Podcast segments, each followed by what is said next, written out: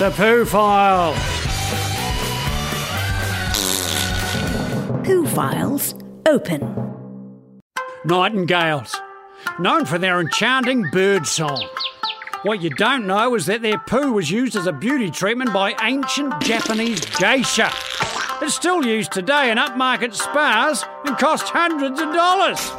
You can blimmin' have mine for free. Shrews.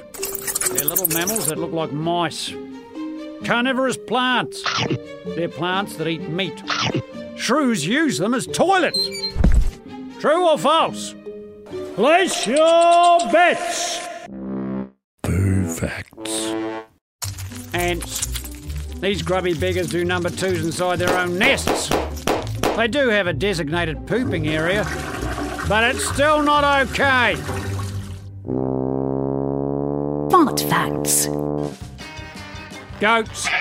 They have four stomachs, so they fart like blimmin' champions.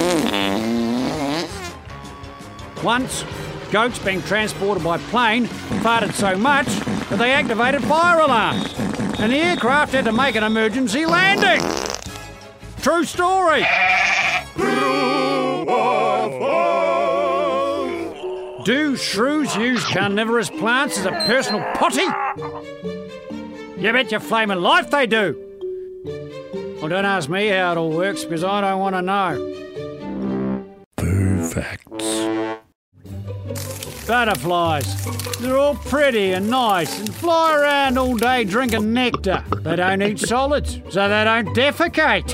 But if they did, they'd probably smell like cupcakes or unicorns or some blimmin' nonsense. It's something I think about all the time. Burning the question.